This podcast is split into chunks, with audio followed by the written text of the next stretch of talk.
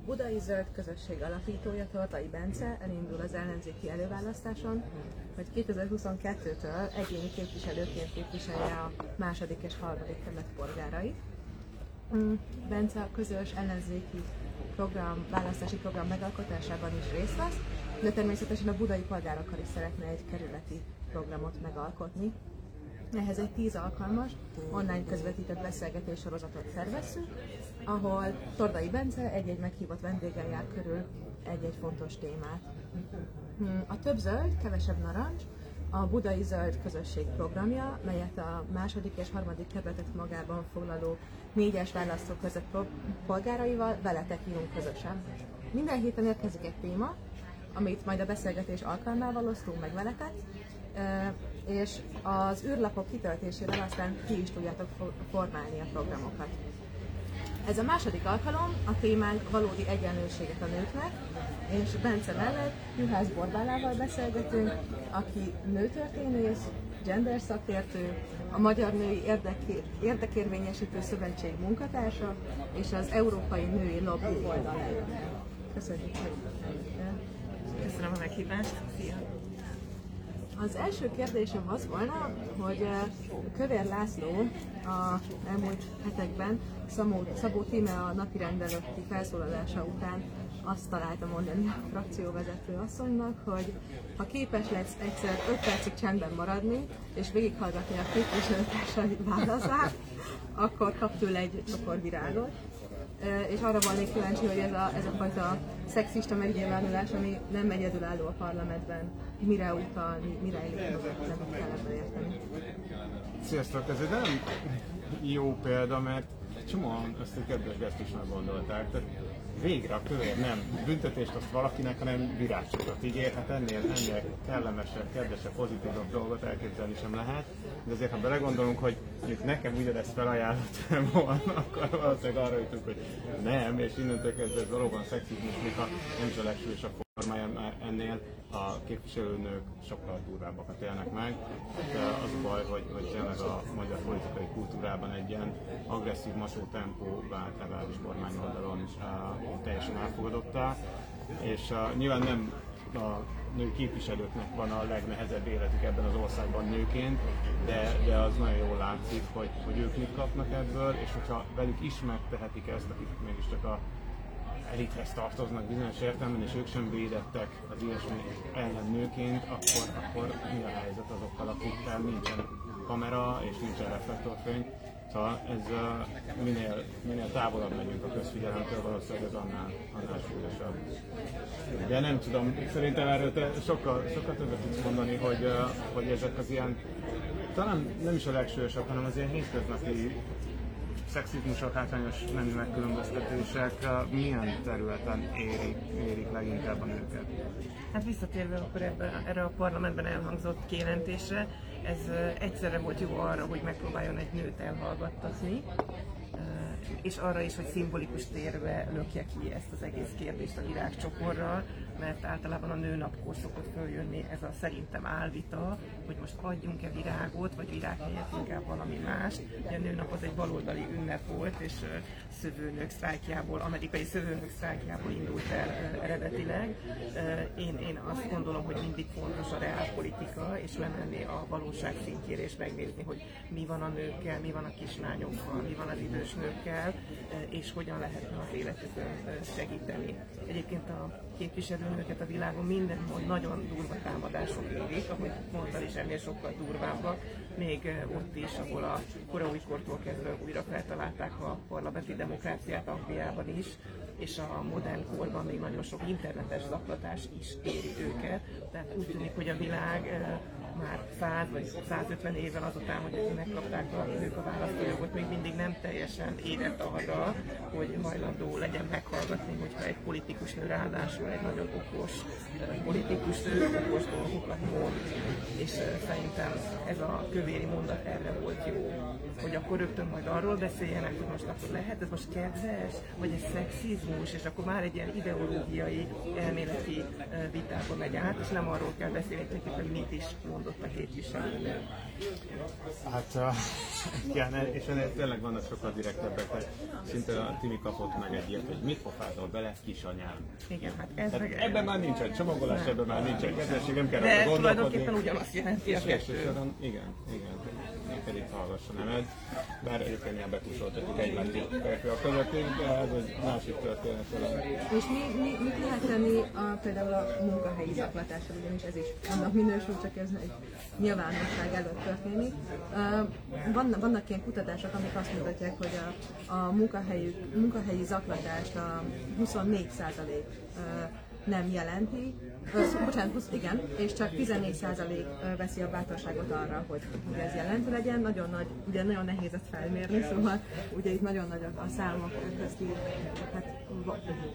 igen, nagyon nagy lehet a különbség, mert ugye ezt nagyon nehéz kutatni, viszont az egyértelmű, hogy óriási nehézségek vannak, főleg, hogy hierarchikus munkahelyről van szó, a munkavállaló férheti az állását, főleg, hogyha ez nem egy köztudottan elismert probléma, a verbális erőszak, vagy bármilyen fajta szexizmus, illetve hát arról is lehet szó, hogy negatív tapasztalatokkal rendelkeznek a munkavállalók ezen a téren, vagy akár csak félnek a megbélyegzéstől. Úgyhogy milyen megoldások lehetnek erre? Nagyon inkább kiszolgáltatottság van, meg minél erősebbek a hatalmi aszimmetriák, nyilván annál inkább megjelennek ezek a jelenségek, annál inkább érzik azt, hogy büntetlenül megtehetnek más, bármit az alávezetésekkel. És ennek a munkahely valószínűleg az egyik leggyakoribb terepe.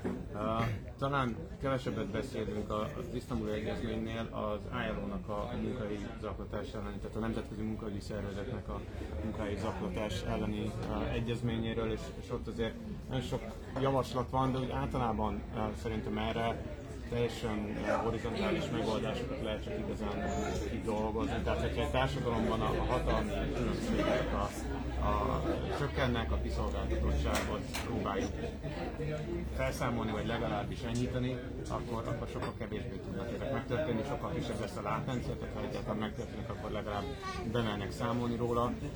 És kell persze egy nagyon egyértelmű, pozitív, támogató közeg, tehát egy üzenet arra, hogy elmondhatod, biztonságban és nem újabb megaláztatásoknak leszel kitéve, és szerintem ilyet nagyon kevés munkahely tud megvalósítani, vagy akár van rá figyelni. Hát, teljesen egyetértek. Hogyha megnézzük az a közelmúltnak azokat az eseményeit, amikor súlyos szexuális zaklatás ért nőket hierarchikus munkahelyeken, ugye volt egy a rendőrségnél, és volt egy helyi önkormányzatnál is vidéken, és hogy milyen házakban ugye.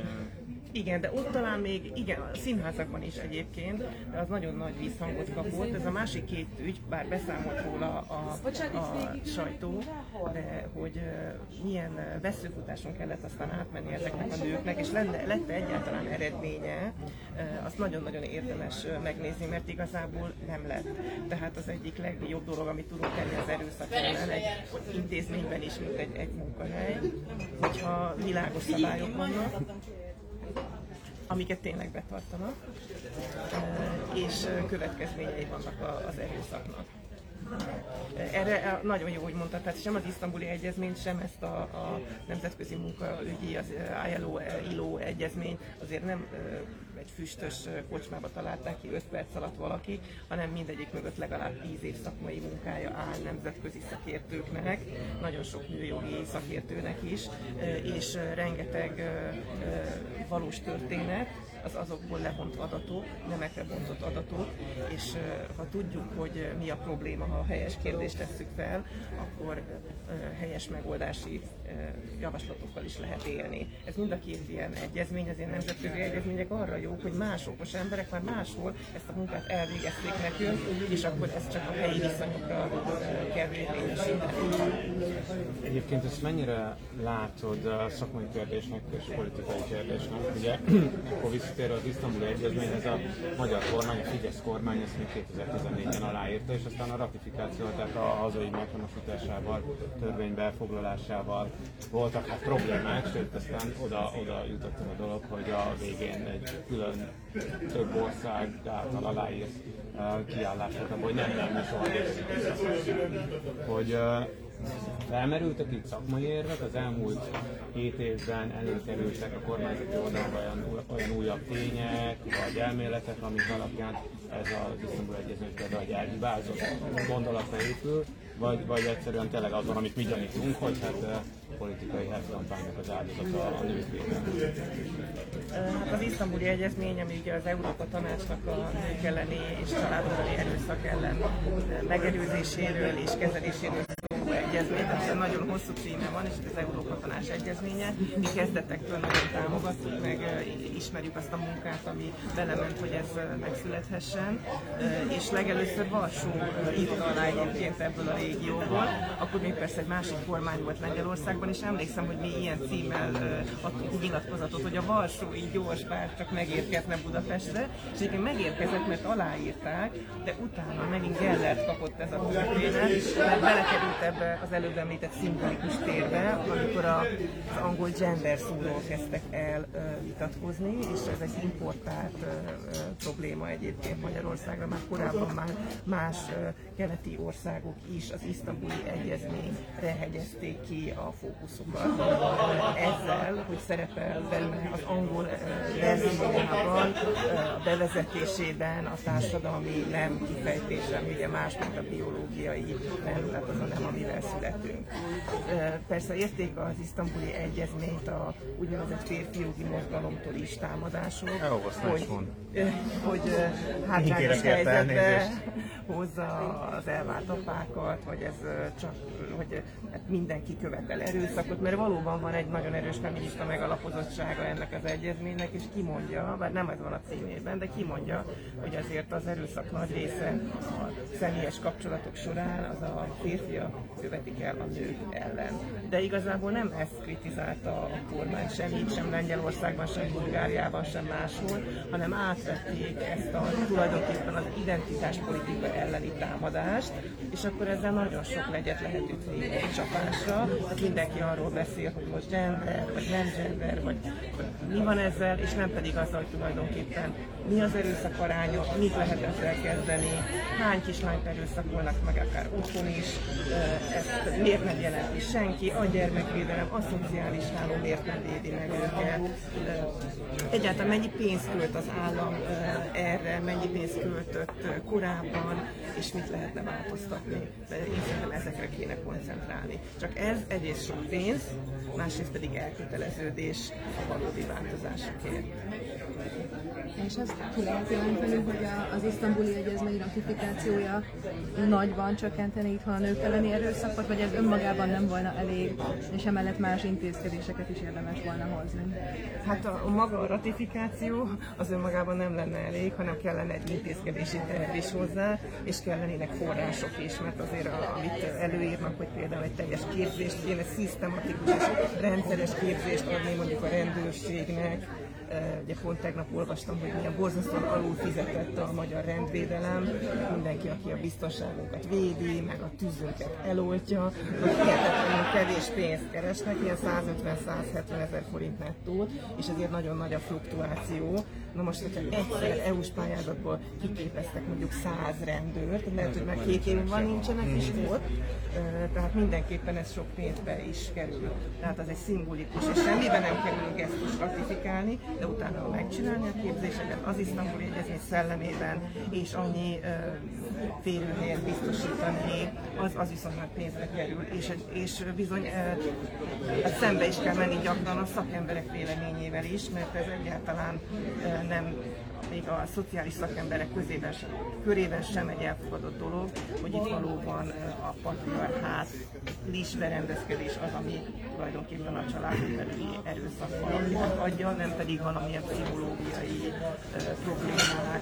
A Covid alatt ezt biztos tudják, hogy nagyon megnövekedett, és talán majd beszélünk is, hogy nagyon megnövekedett a családok belüli erőszak miatti telefonhívások száma a segélyvonalakon, mind a civil vonalon, mint pedig az állami, de ezt gyakran úgy értelmezték a sajtóban is, hogy hát össze vannak várva az emberek, nagyobb a feszkó, narcisztikus személyisége van, hát valójában ezek olyan problémák, amik nyilván korábban is ott voltak ebben a kapcsolatban, a Covid csak megmutatta nekünk, hogy úristen, ekkora baj, mert ugye nem tudott elmenekülni otthonról a bántalmazott, mert járási tilalom volt, mert nem tudott segítséget kérni, a munkahelyére se tudott bemenni. Vannak arról megbízható adatok, vagy jobb esetleg legalább, hogy milyen arányban érinti a nőket Magyarországon? Kislánykoruktól kezdve matkónakorukig? Hát ez is egy olyan dolog, amire nagyszerűen van valaki egy komoly pénzt adna, hogy ezt nagyon alapos statisztikai adatokra lehessen bizonyítani. Az Európai Uniónak az emberjogi ügynöksége, Bécsben van ez az FRA, az ő adatait tudom csak idézni, hogy minden 5. nő élete során valamikor ér erőszakot.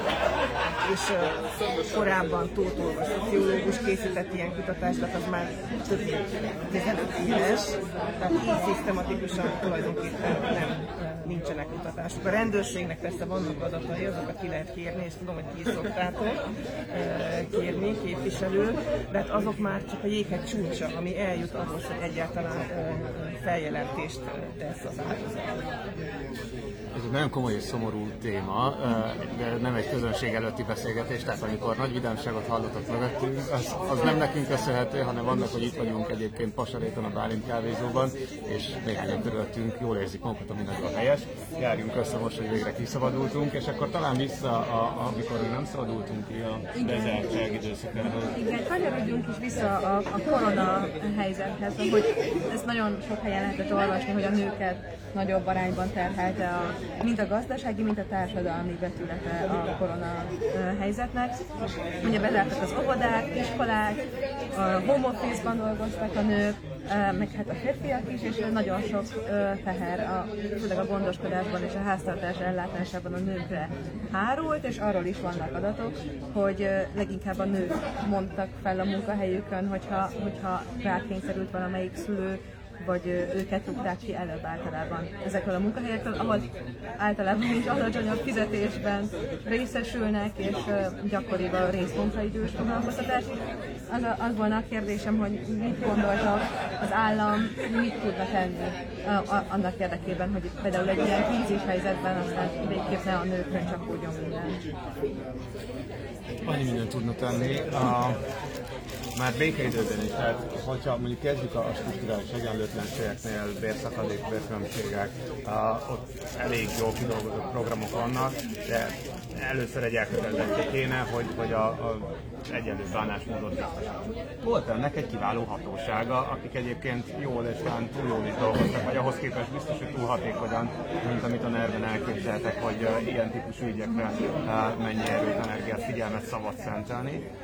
Már pedig például annak, legalábbis a mi javaslatunk programjaink szerint, hogy kiegyenlítsük a nemek közötti bérkülönbségeket, az egyik legfontosabb eleme, hogy minden cég, vagy legalábbis egy bizonyos cég minden fölött le kell jelentse női-férfi bontásban a különbségeket az egyenlő bánásmód hatóságnak, amit idénre megszüntettek. Hát például már csak ezért se lehetne csak így egyik napról másikra megvalósítani. Integrálták a feladatait egyébként szintén meggyengített ombudsmani rendszerbe. Úgyhogy például ilyen feladataink lesznek a kormányváltás után, hogy visszaállítani az egyenlő bánásmódot, visszaállítani a teljes erejében az ombudsmani rendszer, és akkor például már elő lehet írni ilyen jelentéstételi kötelezettségeket, ami után már lehet felszólítani vállalatokat arra, hogy akkor talán tessék magukat tartani az egyenlő értékű munkáért, egyenlő bér politikájához kezdetnek, de hát nyilván 1 millió hasonló lépés van békeidőben is, és hát aztán a Covid helyzet, tényleg, amit ilyen láttam a saját környezetemben, pedig szerintem itt Budán azért nagyon sok olyan progresszív család van, ahol figyelnek arra, hogy amennyire lehet arányosan oszták meg a terheket, de hát tényleg a nőkön összehasonlíthatatlanul nagyobb teher volt, és sokan szívtak azzal, hogy homeschooling van a home office mellett, és én is próbáltam, én teljesen képtelen voltam rá. Lehet, hogy van ez a mondás, hogy a nők befelé tudnak egyszerre figyelni, és a multitasking jobban megy, nekem nagyon rosszul ment, így nem tudom ezzel, hogy tudtak megbírkozni mások. Hát azt hiszem, hogy sok kisgyerekes szülő jött velem, aki nem maga is pedagógus, hogy mennyire nehéz a tanárok feladata, és aki meg maga is pedagógus, és ott voltak a saját kiskorú gyerekek, és annál kellett tanulni, azt nem irigylem, de hogy azt hiszem, hogy egyszerűen Magyarországon egy kicsit időt adották ezt a dolgot az embereknek, teljesen individuálisan oldják meg, és akkor boldog volt az a család, ahol volt egy használható nagymama vagy nagypapa, aki néha átvette a feladatokat. Akikkel egyébként nem lett volna szabad találkozni. Igen, de hát azért voltak országok, ahol kicsit másképp közelítették meg, például nem biztos, hogy a szabadságot kellett kivenni ahhoz, hogy otthon maradjon valamelyik szülő, mert nálunk ez volt, és ezek a szabadságok elfogytak. Mondjuk, nem mindenki, hogy legyen táppénz ilyenkor, vagy valami táppénz. Gondoljunk az orvosnőkre, vagy az ápolónőkre, nem mindenki tudott home office-ból covidos beteget ápolni, tehát nekik is vannak gyerekeik, gyerekek, nem apácák, ma már nem apácák az ápolónők a kórházakban, ahogy a 3 hónapos nagyon-nagyon extrém rövid munkanélküli, vagy munkakeresési járulék, hogy sem emelték meg, még átmenetileg sem 9 hónapig, és ha jól tudom, az elején nagyon nehézkes volt az adminisztráció, és lassabbá vált az egész folyamat. De a borzasztóan központosított iskola rendszer is azt akadályozta, azt okozta, hogy hát megőrültek szegény gyerekek az állami rendszerben, a rengeteg tanulnivalótól, és most szembesültek fel azt, hogy kéne tudni azért, nem tudom én, 9 vagy 10-11 éves gyerekemnek, hogy nem bírom a fejébe verni, és hogy ez nem feltétlenül lazult le azzal, hogy jó, hát gyerekek, ez nagyon nehéz helyzet, akkor nem biztos, hogy a munkaidő után órákig kell a matek feladatot megoldani, hogy tetszik, ugye? Tehát nem volt igazából strukturális segítség, szerintem a családoknak ebben. És hát valahogy megoldották a családok, mert mindig megoldják. Szóval a gyerek lemarad, ami nem tragédia, mert el kell volna engedni a törvényét. De nem szabad teljesen a magánszférába ezt belökni ezeket a kérdéseket.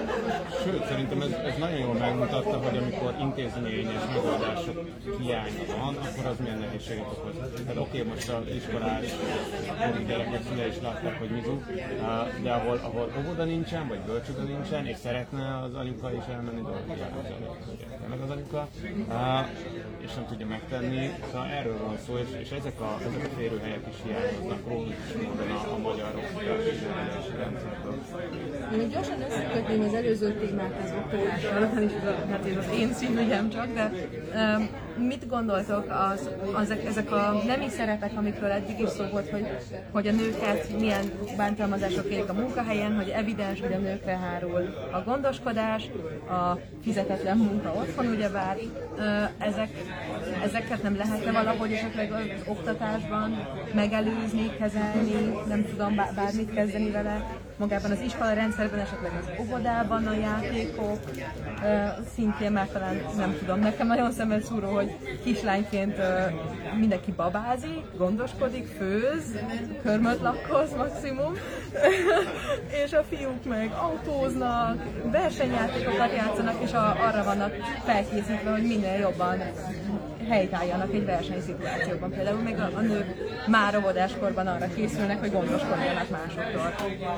Van erre lehetősége? Ez egy utópia az ilyesmi, hogy ez kezelhető? Nagyon fontos az oktatás, én is tanár is vagyok, tehát egyrészt van is nyilván rá lehetőség, másrészt kicsit utópia is, mert volt 40 évig államszocializmus, és mégse lett mindenki kommunista, pedig én tényleg olyan nevelést kaptam az óvodában és az iskolában is, meg a gimnáziumban is, meg az egyetemen is. Tehát azt tudjuk, hogy a Fidesz egyik első lépése volt, az új kormány egyik első lépése volt 2011 elején, rögtön a megválasztás után, hogy akkor frissen becsempészett negyed mondatot az óvodai nevelés programjába, hogy a káros nemi sztereotípiáktól mentes oktatást folytat majd az óvoda, ezt kivették onnan alapodni, nem tudtuk, hogy ez majd egy óriási nagy kampány része lesz, hogy a genderbe fog szólni 7 évvel később, ezt akkor még nyilván nem lehetett tudni, de hát az is nagyon későn került bele. Viszont, hogy amúgy van oka reményre, hogyha egy politikai hatalom komolyan gondol egy szemléletet, például a családi életre nevelés, ami most már része a oktatásnak, ez egy ilyen mainstream, tehát elvileg minden tantárba bele kéne szőni azt, hogy mennyire fontos a család, a pozitív értékek, a párkapcsolat és a gyermekvállalás. Ez civilek ötlete volt, de ez a kormány komolyan vette őket, abból aztán lett egy nagy oktatási program a Sapientia Tudományegyetem háttértámogatásával, tehát kidolgoztak egy programot, és ezt mainstream-en kelték. Tehát azt hiszem, hogy ha valaki, nagyon sok nemek egyenlősége program van, amit mi kidolgoztunk, mások kidolgoztak, átmenni lennéjeneket, tehát ha egyszer valaki ezt komolyan veszi, akkor ezt be lehet vezetni a nagyban. Az egy más kérdés, hogy ezt tényleg tanítják-e, és megint más kérdés, hogy az, aki, hogy mit hallanak a gyerekek, vagy miből kell felelni, otthon mit látnak a világháron, mert már azért nem csak a család, meg az iskola nevel, aki ezt gondolja, hát az tényleg nem látok mai gyereket, mi folyik a különböző médiából, és egy fogyasztói társadalomban, ennek egyenlőségéről, tehát amit te mondtál, például amikor mi felnőttünk, sokkal egyenlő volt szerintem, mert ez a rózsaszín és világos kék megosztás, ez, hogy minden játékból kettő van, a kiskapából is van kék meg rózsaszín, ez például nem volt így a 70-es években még. Tehát ez egy komplex kérdés, de próbálkozni kell. De ez nem mindegy, hogy milyen tartalommal kerül be ez a családi életre nevelés, mert csomó ilyen natos tankönyvet szétcincálnak teljes joggal, hogy mennyire ókonzervatív szerepeket mutatnak be, mert akkor inkább ne legyen benne, mint hogy ilyen rossz példákat, vagy mintákat sújtáljanak a gyerekek fejébe. De ez nyilván a szülők felelőssége is, és ebben nyilván itt Budán nagyon sok jó példát látni. Hagyják a fiúkat is babázni, és hagyják a lányokat is kisautózni. Sőt, én azt is hozzátenem, és szerintem a politikában a feminizmusnak itt is van szerepe, hogyha nem egy olyan világot akarnánk berendezni, ahol minden a versengés, az öldöklés, az egymás lenyomása, hanem több gondoskodás lenne, tehát ha az állam se egy versenyállam lenne, hanem egy gondoskodó állam, hogyha ezekre a funkciókra lenne több figyelem és több forrás, hogyha nem a gazdaság versenyképessége lenne az egyetlen mérőszáma mondjuk egy kormány sikerének, hanem az, hogy milyen állapotban vannak azok az emberek, akik tök felelősek, már pedig az inkább a törődés és a gondoskodás eredményes, nem azért, hogy néhány nagyvállalat éppen milyen profitrátát tud kisajtolni magából, meg a munkásaiból. Szóval, hogy a célrendszert is valószínűleg érdemes lenne átírni, mondom én. Hát nem tudnék jobban egyetérteni, ezzel teljesen egyetértek. Majd június végén fogja a Női Érdekszövetség bemutatni a mi nagy szervezetünk, az Európai Női Lobby, és ők tavaly megjelentettek egy Bíbor Paktum nevű ilyen feminista közgazdasági programot, ami pont a gondoskodás politikáját helyezi középpontba. Ez azt jelenti, hogy nagyon röviden szerintem, hogy adjunk már magasabb fizetést az ápolónőknek és a gyermekorvosoknak és a csecsemőgondozónőknek, vagy akik a bölcsiben kötik a kis cipőket, mert hát egészen egyszerűen, ha a középgeneráció ki fog esni kb. 5 év múlva ezekből a részekből, tehát elmennek, vagy esetleg most már kiégnek, mert megállás nélkül dolgoznak egy éve. Tehát az orvosok, az orvosnők, a gyerekorvosok, az ápolónők, az óvónők, ez kiesik még az a réteg, akik már még a szocializmusban kezdtek el dolgozni, akkor itt összeomlás lesz. De ugyanez a rendőrökre, tűzoltókra, mindenkire igaz. A háziorvosnak tudjuk, hogy milyen sok körzetben egyszerűen nincsen betöltve, főleg rosszabb vidéki körzetek. Tehát azt hiszem, hogyha ez egyszerűen az idő elteltével, mert nyugdíjasok lesznek, vagy meghalnak ezek az emberek, hogy kilép a helyükre, azt nem tudom. De akkor itt tényleg már összeomlás lesz, és akkor nem tudunk egy ilyen gondoskodási társadalmat vagy közgazdaságot sem fölépíteni, mert nem lesz, aki gondoskodjon, de mondjuk német idős uraknak a fenekét törli ki a magyar, vagy a román, vagy a lengyel ápolónőn, mert egyszerűen többet keres. Ez nem lehet majd megkerülni, és remélem, hogy nem fogják azt mondani magukra az ellenzéki pártok, hogy mi populisták, hogy nem ígérgetünk fizetésnevelést, mert enélkül egyszerűen én nem látom azt, hogy egy ilyenfajta valódi program nélkül ez a kérdés megoldható lenne. Ez az populizmus, akkor vállaljuk, hogy populisták vagyunk, ígérünk itt fizetésnevelést. Szerintem azért most már az veszőrem lett a közelségét, hogy gondoskodási válságban, hogy idősödő társadalomban élünk, és hogy egyre többet kell majd erre költeni, meg figyelni is. Egyelőre azért ennek még nyomás nincs. Tehát ha megnézzük az ágazatokat, hol a legalacsonyabb az átlagfizetés, az a szociális ágazat. Tehát nem véletlen, hogy azt mondjuk nézzük. Illetve folyik az egyháznak, hogy az egyháznak átadjuk. Igen, ja, utána már lehet tisztességesen megfizetni valami miatt. Ha egyházi fenntartó van, és önkormányzati vagy állami, akkor már lehet normális pénznek. Gyorsan visszatérve az előzőre, amit Bence mondtál, hogy magát az államnak a szerepét, és talán a gazdaságunk szerepét is érdemes újra gondolni, egy gondoskodás irányba elvinni a versenytől. Ezt csak arra hívnám fel a figyelmet, hogy ez ugye összefügg az előző heti, két heti témánkkal, a zöld fejlesztésekkel és a fenntartható társadalommal, ugyanis ugye a fejlődés és az örök verseny és az örök növekedés az mind humán erőforrásokat csorbít és használ ki teljes mértékben, mint környezetieket, úgyhogy talán a két ügy az egybe is mosódhat. És visszatérve a gondoskodáshoz, arra volt kíváncsi, hogy ugye most a kormány igen intenzív családpolitikai intézkedésekbe kezdett, nagyon nagy, mind kommunikációs téren ez a téma, mind azért mondjuk például a csomag formájában igen nagy változások jöttek. Ennek ellenére mégiscsak talán nehéz mindenkinek könnyű szívvel rávennie magát a gyermekvállalásra, főleg, hogyha nem egy nagyon jó anyagi háttérrel rendelkezik, ugyanis nekik nem túl sokat kínál a kormány. Igen, úgyhogy arra volnék kíváncsi, hogy milyen javaslatok vannak például arra, hogy a fiatalokat ösztönözni a gyermekvállalásra. Egészen biztos vagyok benne, hogy sokan szeretnének gyereket, sokan szeretnének fiatalon gyereket, de egész egyszerűen a karrier és az anyagi lehetőségek ezt nem teszik lehetővé számukra. Talán jó volna ezt is megcélozni. Az biztos, hogy a kommunikációban nagy hangsúly van a családtámogatásokon, de egyébként tényleg erre most nem költünk kevesebb, de majd biztos tudsz pontosan meg hitelesebb számokat mondani. De ezt meg kell adni, hogy erre költenek pénzt. Az, hogy milyen elosztásban a társadalmi osztályok közül hova mennek ezek a támogatások, hát megint az van, mint az egész elosztási rendszerükben, hogy túlnyomó részt a felső osztályokhoz mennek, akiktől a fene se sajnálja, ha ez tényleg a gyerekvállalás segítése, a gyerekek életminőségét javítja, de hogy ahol leginkább hiányzik, oda meg egyszerűen nem jut. Tehát egyrészt nyilván át fogjuk alakítani a gyerektámogatási rendszert, beleértve az összes ilyen otthonteremtés és hasonló intézkedés, miközben nem szabad elvenni azoktól, a tágértelműen középosztályi családoktól, akik szintén számítanak erre, és szükségük van rá, mert akár az ingatlanárak, akár általában a gyereknevelési termékek költségei, az iskoláztatások, különórák, minden nagyon durván elszáll. Tehát, hogy az inflációs mutatók azok valószínűleg közelében nincsenek a realitásnak. Úgyhogy erre a területre biztos, hogy érdemes többet költeni, mert még mindig növeli a szegénységi kockázatot a gyerekvállalás, és minél lejjebb megyünk a társadalmi ranglétrán, vagy rétegekben, annál inkább.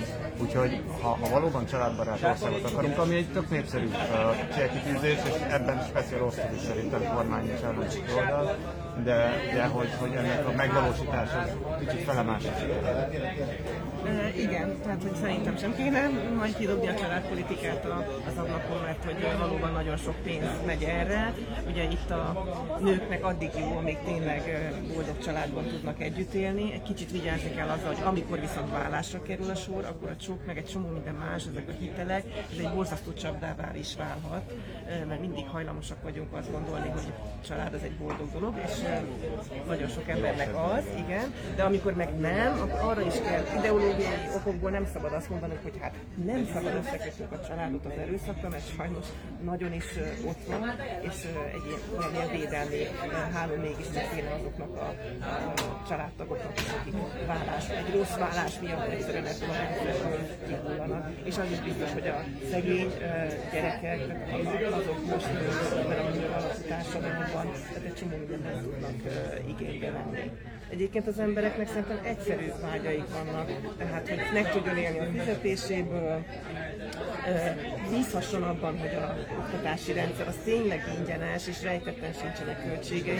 Még ebben egyébként tényleg történt változás, és mint gyerekes szülő tudom, hogy valóban ingyenes lett gyakorlatilag az étkezés, és tényleg ingyenesek lettek a könyvek, de hát tudjuk, hogy ebben a nagyon bonyolult szegregált iskola rendszerben, hogy jó iskolába kerüljön a gyerek, hogy annyit néz kell költeni magántanárokra, hogy nem tudom, hogy mennyire ingyenes a magyar oktatási rendszer. Szerintem nem, vagy ez csak mindenkinek, de igen, de hát ez is növekedett, hát ugye itt egy nem... Mindig van egy de, és utána egy kérdőjel sajnos. Szerintem még az egyszülős családokon nem sikoljunk túl ilyen könnyen, mert 500 000 embert érünk körülbelül, majdnem túlnyomó rész 90%-ban nők nevelik egyedül a gyerekeiket, és ha valahol van szegénységi kockázat, meg a hétköznapi életvezetés problémáinak a megoldásának a nehézsége, akkor az elsősorban ott van szerintem. És viszonylag sokan dolog van, amit viszonylag könnyű lenne megoldani, és talán most kezdi a kormány észrevenni, egyébként most már megint dicsérem, de hogy legalábbis szavakban megjelent egyáltalán egyszülős család. Igen, van egy egyszülős központ. Egy-két kezdeményezés van, de például odáig még nem jutottunk el, hogy az bevezessék, hogy a tartásdíj, ami hát egy ilyen helyzetben iszonyatosan fontos, és nagyon sokszor nem érkezik úgy, és akkor és annyi, amennyinek kéne, hogy az például egy állami szerven folyjon át, tehát hogy biztosítsa teljes garanciával az államkincstár, hogy az adott összeg megérkezik az illető nőhöz jellemzően hónap elején, és aztán adók mondjára hajtsa be a másik féltől. Szóval, hogy például egy ilyen, ami szerintem egy olyan gyakorlat, ami nagyon sok helyen már megvalósult, semmiből nem áll, hogy átvegye például Magyarország. Igen, egyetértek. Ezt tudom csak elmondani. A lapjövedelemnek a női vetületei azok hogy néznek ki? Mit tudna egy alapjövedelem segíteni a nők helyzetén, és esetleg a függési viszonyon talán, hogyha megkockáztathatom? Hát nagyon gyakori érvelés az, hogy az alapjövedelem az önértelemben szabadságot hozzá sokaknak, hogy az egyének jár, tehát ez nem egy családi jövedelem. Ilyen értelemben azok, ahol közös kasszán vannak, ahol egyből elveszik a nőt adott esetben, és a férfi kezeli a kasszát, nála van a kasszakulcs, ott nagyon komoly segítség, ahol a nő nem tud munkát vállalni, nincs önálló jövedelme, tehát nagyon sok ilyen típusú helyzetben ez egy komoly segítség lenne, de általában is szerintem az összes ilyen univerzális juttatás az azt erősíti, hogy az emberek kicsit függetlenül, anyagilag kevésbé kiszolgáltatva tudják meghozni az életük döntéseit.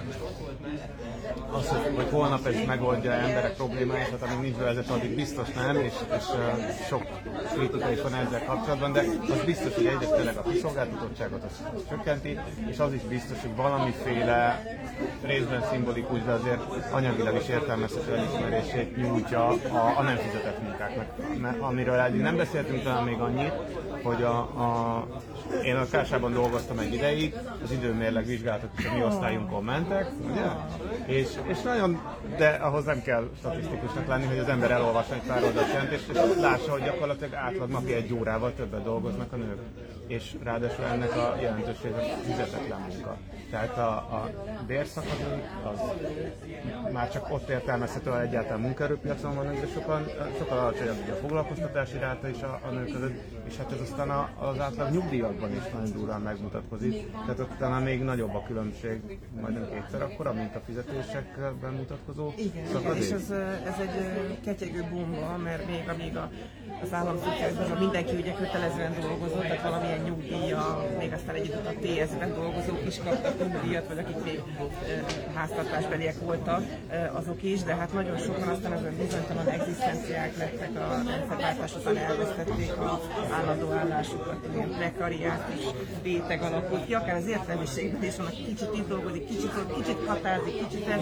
Vagy bejelentik, vagy nem, vagy tud róla, hogy nem jelent. jelentik be, igen, hogy aztán akkor mi lesz, tehát Nyugat-Európában sokkal nagyobb most még a nemek közötti vízszakadék, mint a keleti részen, ahol még most azok a Fordíjban, akik még az időjük nagy részét még az államszocializmusban szerezték meg, hogy kezdték el. De ez nálunk is be fog jönni szerintem, ez a nagy nemek közötti nyugdíjszakadék, és biztos, hogy ezzel is érdemes lesz majd már előre gondolkodva kezdeni valamit. És valóban ez a fizetetlen munka, ez nagyon érdekes, mert gyakran azt mondják, hogy hát ez egy konzervatív gondolat, hogy mi az, hogy az ország háziasszonyok szeretnének fizetést kapni azért, hogy csak otthon maradjanak, ez nem elég progresszív gondolat. De valóban, hogy a közgazdászok kiszámolták, hogy milyen irdatlan pénzbe kerül az, amikor ezeket a feladatokat mondjuk kidelegálják akár államilag, tehát különböző fenntartani a szociális otthont, vagy egy idősek otthonát, vagy akár, hogyha megvásárolja valaki a piacon. És azért Nyugat-Európa, ne felejtsük el, hogy ott részben úgy sikerült a nőket a munkaerőpiacra betolni, vagy felszabadítani, hogy ezt a munkát máshonnan jövő mexikói, vagy magyar, vagy lengyel, vagy román, hát Olaszországban rengeteg román nő dolgozik, akik egyébként anyukák is a saját gyerekeiket hagyják ott, vagy hagyták legalábbis a Covid előtt ott. Tehát, hogy annak is megvolt az ára, és talán az olyan skandináv jóléti államok, amik egyszerre biztosítanak gyermekellátóhelyeket is, meg a munka gondolata is úgy átalakult, hogy nem biztos, hogy ott kell ülni reggel 7-től este 9-ig, és ugyanakkor kicsit kiegyenlítődött a férfiak és nők közötti munka megosztás, tényleg mosogatnak valamennyire a svédapák, meg a gyásból is kötelező kivenni néhány hónapot, tehát tényleg túlogatják a svédapák a gyerekeiket. Ott talán nem más nők árán jutottak előre a nyugati nők, de hogy ez egy megoldatlan probléma, és ez valóban szerintem egy teljes társadalmi átalakulással fog majd megtörténni, hogy senkivel ne legyünk igazságtalanok, az erdélyi nőikkel sem, meg a római anyukákkal sem, de a brüsszeli közgazdásznőkkel sem. Igen, már másodszor utalunk ki itt, hogy ennek a gondoskodási válságnak van egy ilyen globális dimenziója, és erre tényleg az a megoldás szerintem, hogyha a munkaidő csökkenése irányába megyünk el. Egyébként Nyugat- és Észak-Európában ilyen 400-500 munkaóra per évvel dolgoznak kevesebbet átlagosan.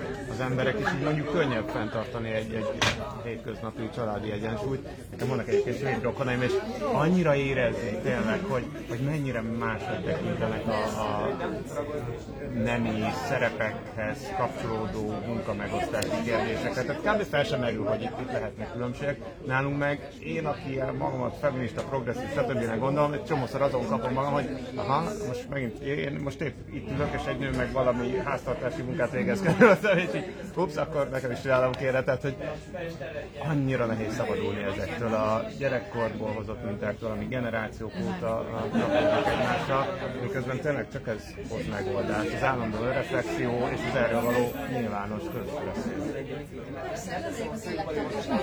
Most lassan lejár az időnk, pedig itt még nagyon-nagyon hosszan lehetne erről vitatkozni. Örülök, hogy érintettük a gondoskodási válságot, a családon belül és a munkában tapasztalható erőszakot, fizetéskülönbséget, a szocializációs normákat, és még sok mindenről tudtunk volna tovább beszélni, de sajnos lejárt az időnk, szóval köszönjük, hogy velünk voltatok. Ez volt a második része a Több zöld, kevesebb narancs programalkotásának. Az eseményben megtaláljátok az eddigi pontokat, amit a Budai Zöld Közössége alkotott ki. És most itt az idő, hogy ti is hozzászóljatok, töltsétek ki az űrlapot, és kövessetek a Budai Zöld munkáját a Facebookon. Köszönjük a részt! Köszönjük szépen! Sziasztok!